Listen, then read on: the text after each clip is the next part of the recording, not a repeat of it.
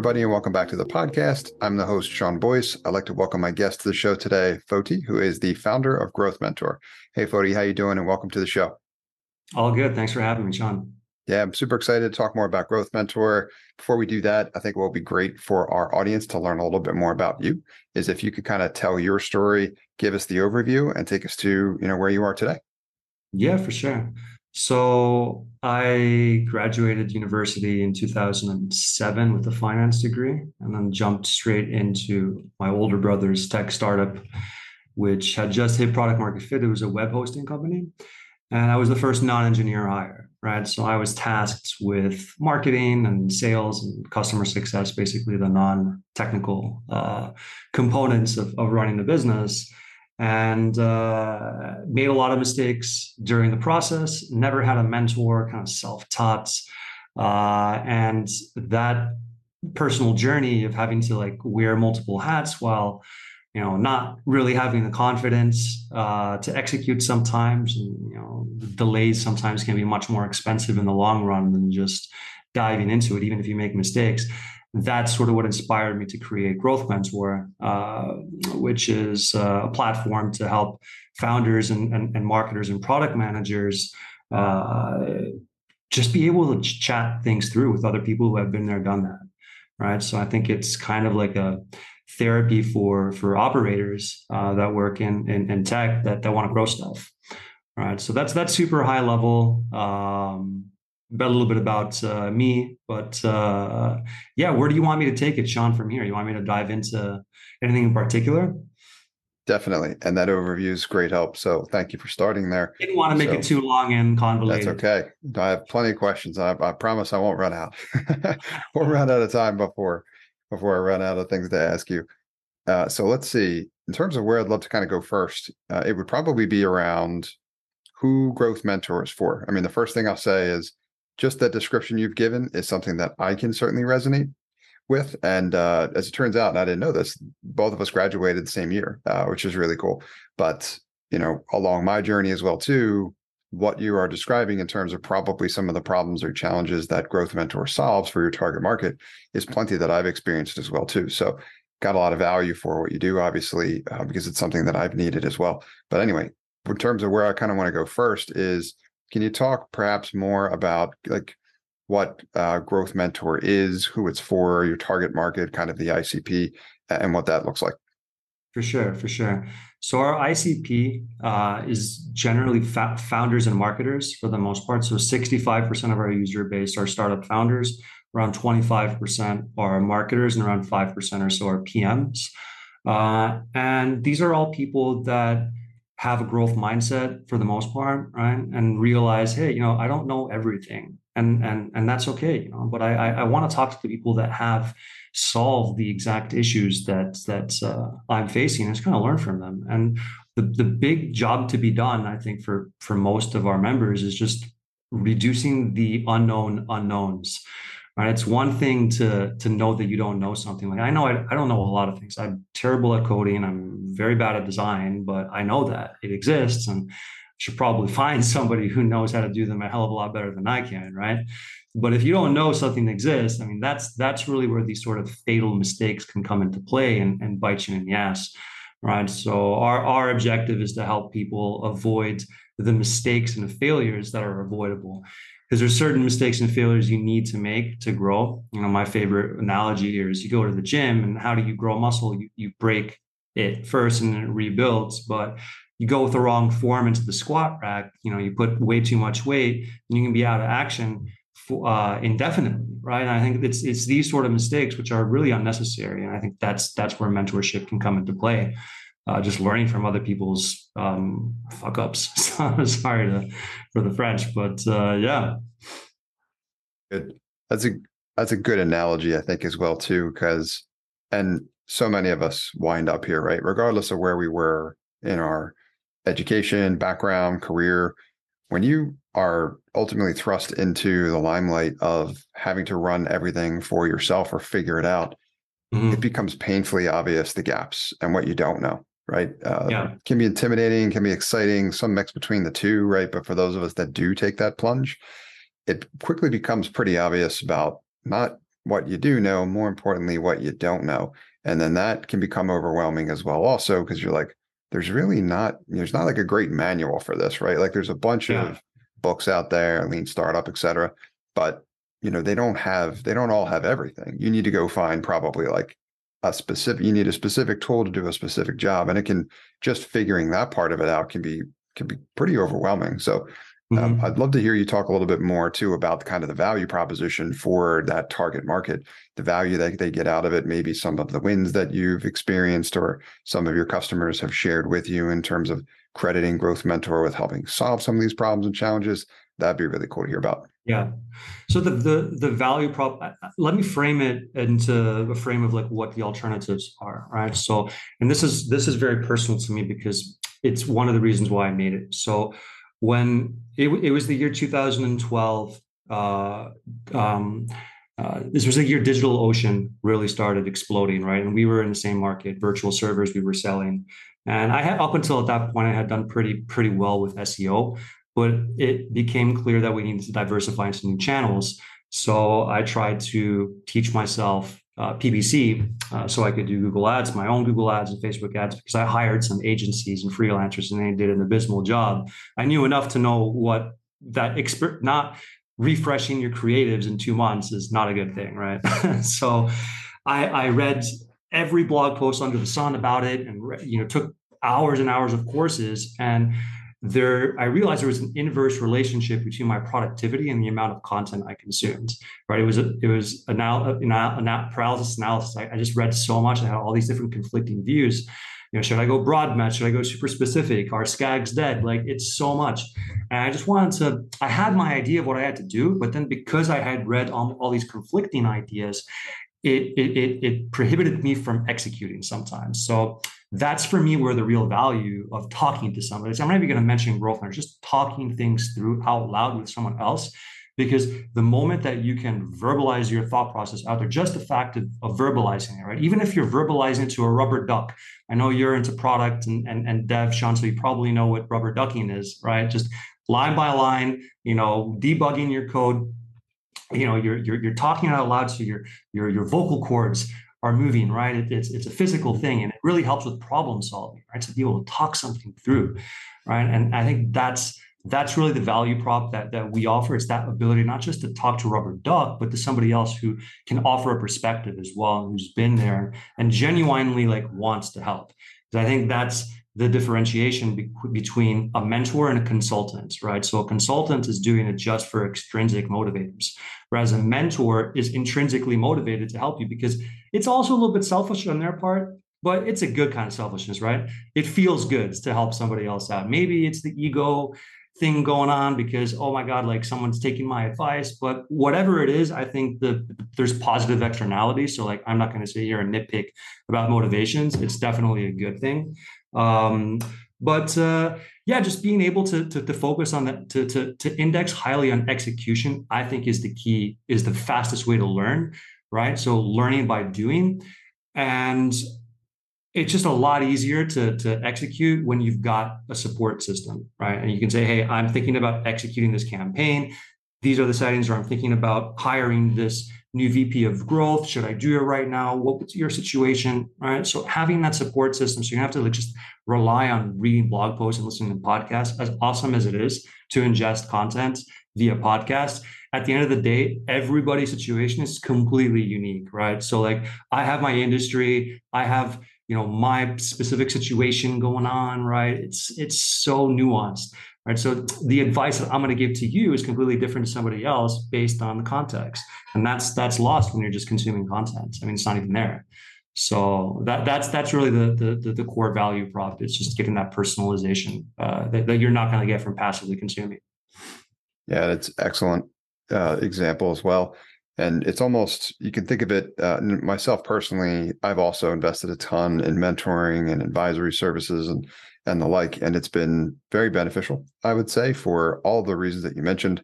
Other elements that I would add to that as well, too, is like the forest through the trees problem, as it's often described, like you were just articulating well as you went down the rabbit hole that is SEO or PPC, and you're trying to figure these things out. And someone who may be looking from afar can kind of see it from a different perspective than you can. So having those regular touch points, it's easier for them to help guide you to ultimately get to where you want to go, right? Because you don't necessarily just want to become an expert in that one thing. You want to ultimately achieve that outcome. That is why you set off on that journey to begin with. And then the accountability piece, I think, is a big one as well. That's just having someone who's almost helping hold you accountable to what your goals are that you want to achieve.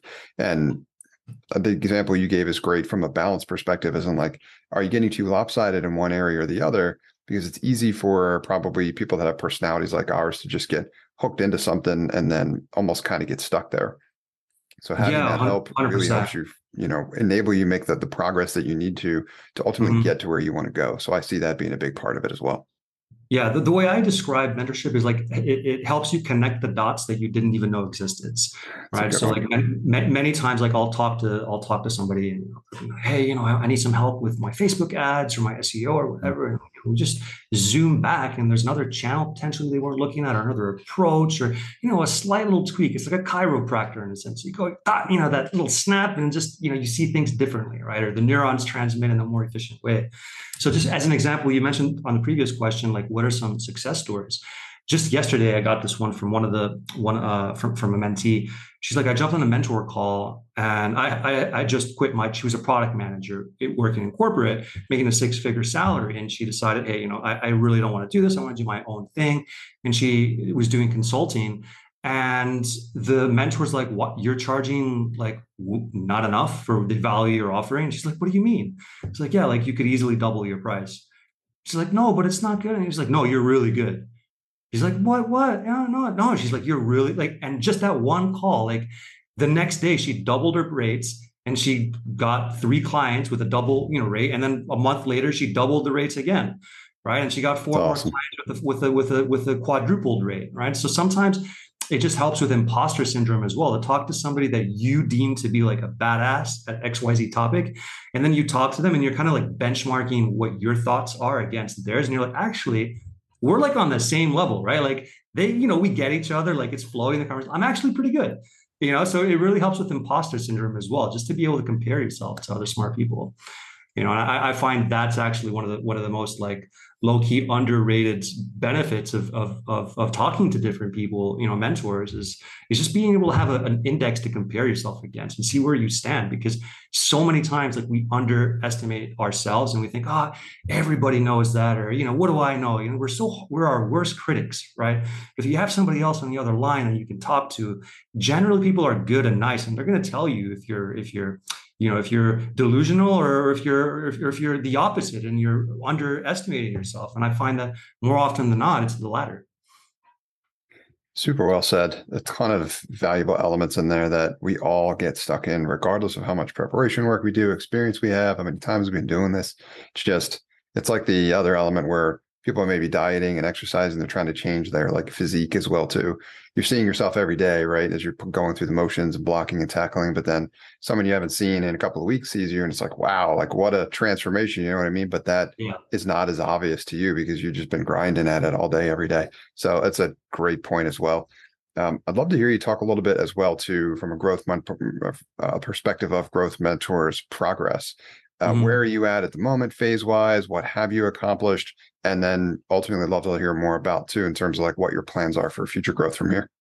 For sure. So we launched in 2018, September, and we're closing in on 5 years of operations. And I'll tell you some stats that are public right now. So we've done around 30,000 sessions on the platform so far. Every month, around 1,200 calls are being booked on GrowthMentor.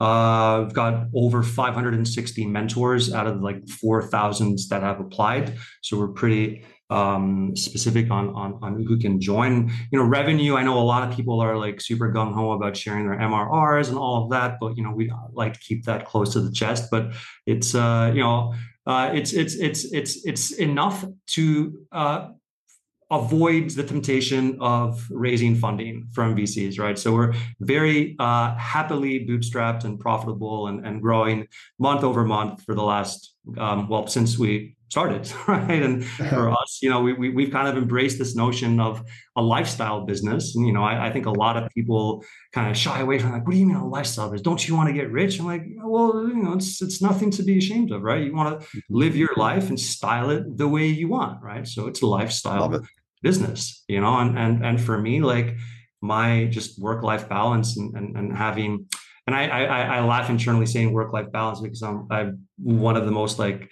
crazy workaholic people I know, but like, yeah, I'm okay with that. It energizes me to work, right? So like, it's awesome. Different strokes for different folks, you know? And yeah, we're in just generally a pretty good place right now. Yeah, well, in terms of the future plans, just keep doing what we're doing. Love it. There's so many things I want to unpack there, but most importantly is basically the bootstrapped, as I would probably describe it, element to what you've done. And I want to dive into that a little bit further. There's another thing that you mentioned as well, the, like, I call them vanity metrics, but like the obsession on revenue and growth for growth's sake and all this kind of stuff, which I think more often than not, you know, I'm not saying they're unimportant, but they can be a real distraction, especially for folks that are trying to take the like unicorn mentality approach. There are so many businesses out there that can be very successful and create, like you just said, the lifestyle that you want, right? You still have the potential to work as much as you want to, right? I'm just like you, right? I work a ton, but I don't expect that necessarily from my team. I want them to just like get the job done that I need them to do. And then besides that, spend their time doing it, whatever they would like, right? And many of those cases for me, that might be work, but I get a lot of enjoyment out of that. So I want them to do what they love as well too. And like that should ideally create a great life in addition to having, you know, getting a lot of value out of the work that you do. But the bootstrapped kind of element, or having the control component, not needing to be beholden to a source of funding from a third party, which hasn't been, you know, in the trenches with you doing all of this work, really truly understanding everything about it, but, you know, instead exercising judgment on, you know, whether or not you get to pass go kind of thing, like, do you get to continue along this ride or not? That to me has always been kind of a disadvantageous position to be in. And I hate when entrepreneurs are faced with kind of that conundrum, especially for a lot of folks that are innovating in cool areas and providing a lot of value. I want them they're doing the hard work, right? Like, you're doing the hard work, creating a lot of this value, providing a service that people need. And I want that control to be in the hands of the folks that are bringing that value, so to speak. Now, understandably so, investment may be needed depending on your type of business or at certain points. But I think how people typically approach it could probably stand to be improved. I'd be curious to get your take on some of this as well. Yeah, no, for sure. First of all, let me preface what I'm going to say with, you know, on the definition of cancer is just uncontrollable growth, right? So, you know, growth at any cost. And you could see this a lot with some of these unicorns who, you know, you just look at their statements and just billions of losses, like year over year, like what the hell is that, right? Do you really want to do that? Like, or then I hear other stories all the time where founders have raised significant rounds and exited and then left with a payout of, like, I don't know, $1 million or something after all of that work because it's been diluted so heavily, right? So, you know, the choice of whether to go with funding or not, it's a road, like a decision that I hear very often from founders that they're currently facing, right? And sometimes they feel like they can't not, like they have to. It's just the rite of passage. But there's so many other ways to do it. And for me, one of the most, like, the ways that I've personally done it is I just upskilled myself in different roles, right? So like, I would pay $80,000 for a product manager. I'm like, okay, well, why should I do? Like, let me just, you know, read some articles and take some courses and, you know, learn from some mentors as well. And just do it myself, right? There's SEO, like I run all of the content. I run all my PPC campaigns myself. Like, I do the work of 4 or 5 other people, but I know that at most of these VC funded startups, it's only around 20% of the employees that do most of the work anyway, right? So if I can get myself to that efficiency level where I'm working at the output of your A players at some of these VC funded, I can do the work of an entire department, right? Like my previous company that I worked at, my brother was the founder of that company, that web hosting company. I've seen this firsthand. This guy was a machine, right? So he's the most genius sysadmin I've ever seen. He's doing the work of 10 people. Right. And I saw that he was my first original sort of growth mentor, shall we say, right? That I benchmark myself against. I'm like, if that guy can do all of this work, I can definitely run my Facebook ads as well and the SEO, right? So it's about having that sort of benchmark to compare yourself against and see what's possible, right? Because, the human body, you look at the ultra marathon runners, what they're capable of, it's just fascinating where our limits really are. So if you want the most efficient, like honest to God truth of how to avoid funding, just learn how to do more jobs yourself. And then you don't have to hire other people. I mean, it's pretty simple. And that's part of the journey too, right? Isn't like, if there are things about this journey that, completely understandably so, there may be things that are so far removed from your level of skill set that you need help. I get that. But if you don't want to do any of it, maybe the journey, that's a part of the experience, right? Is being able to create your own thing, innovating, figuring some of these things out. And I love to, similar to you, I've taken pretty much a similar approach in that, well, I want to kind of figure out how to do it myself first and then try to make it effective. And if I can make it effective, great. Then I have an option in terms of, do I then want to optimize and make it efficient as well? Or do I want to hire some help, either train someone or bring someone in who has a little bit of expertise, right? And that might depend on what I want to maintain and what I want to delegate or outsource. But I typically don't do that until there's enough where it makes sense to actually bring someone in to fulfill that role. Until then, it would just be an inefficient or just like a poor financial decision. So I love the focus away from what I'd consider to be more distracting vanity metrics. I'm not saying it's unimportant, but like revenue as opposed to profitability, right? Profitability, to me, what it really means is like financial freedom, right? If you can build your business to become profitable, now you have additional funds that you can choose to do with whatever you'd like, reinvest back into the business, share some as distributions, take as salary, whatever you want to do, right? But you have that control. That if you're, like you said, if you're just growth for growth's sake, now you're on a very different path. And I know there are some companies that have had success with that, but I still, the economics and the accounting and all the kind of stuff that I've studied about what constitutes a relatively healthy, successful business, almost none of that stuff falls into a lot of those fundamentals when I take a look at it. As such, I typically don't recommend it, right? I know some people go for it, but what I'd very much rather see people do is essentially do what you've done with GrowthMentor. Yeah, I mean, there's a site called acquire.com, Andrew Gazdecki, right? And you go over there and you can list your startup for sale, right? Mostly bootstrap. If you can get your company up to doing $1 million ARR, you could easily get a 5, 6, 7 multiple, right? Mm-hmm. $7 million, that's life-changing amounts of money, right? And you don't need to raise anything to get, I mean, most of the times you don't really need to raise that much to get to that level of revenue. I mean, you'd have to sell it to net 10 mil. I mean, and if you had 15% diluted equity, I mean, you'd have to sell for over 100 million. I mean, it's right. It's an excellent point, insane. Right? And how many companies legitimately are going to have that chance? You know what I mean? To like grow to that level, and that is really involved. Instead, you can build. You have significantly higher odds of creating a smaller business, but having potentially life-changing exit if you keep that operation relatively small, and you don't need to. That's one of the things about like if you take on investment. That changes the game entirely, right? The numbers are just very different. And especially if you've given away the majority, control might be out of your favor as well too, in terms of like, if you do get a legitimate offer where you would make something that you would take, you may no longer have the ability to actually ultimately accept that. That might be outside your control. And I know we both know people that have been in that position. Many of them change basically strategies moving forward to keep themselves from having been in that in the future as well. No, for sure. And I think that the incentives generally get misaligned between you're working for your investors to a large degree. Sure. Well said. Foti, thank you so much for being here. This was awesome. I love geeking out about this with you. I'm excited about the progress of GrowthMentor. Obviously, congratulations are in order. And, you know, we want to obviously have you back on the show, talk more about where you're going from here. You know, there's like exciting things right around the corner. So please do keep us posted.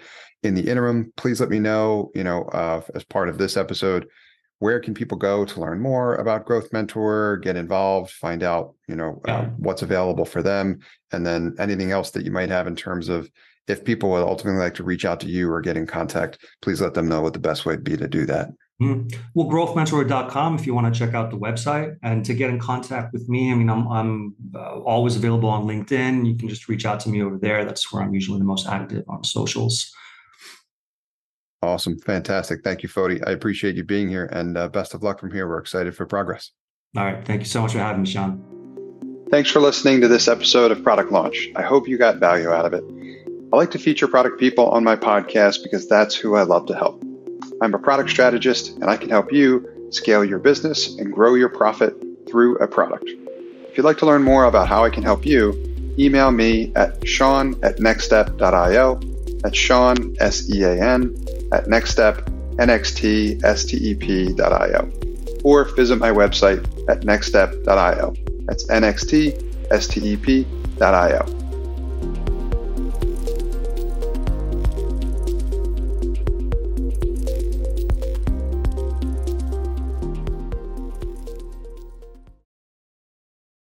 Hey folks, Sean here, and thanks for listening to this episode. I hope you got a ton of value out of it. If you did, I'd encourage you to also sign up for my free 5-day email course about launching a profitable B2B SaaS application for less than $750.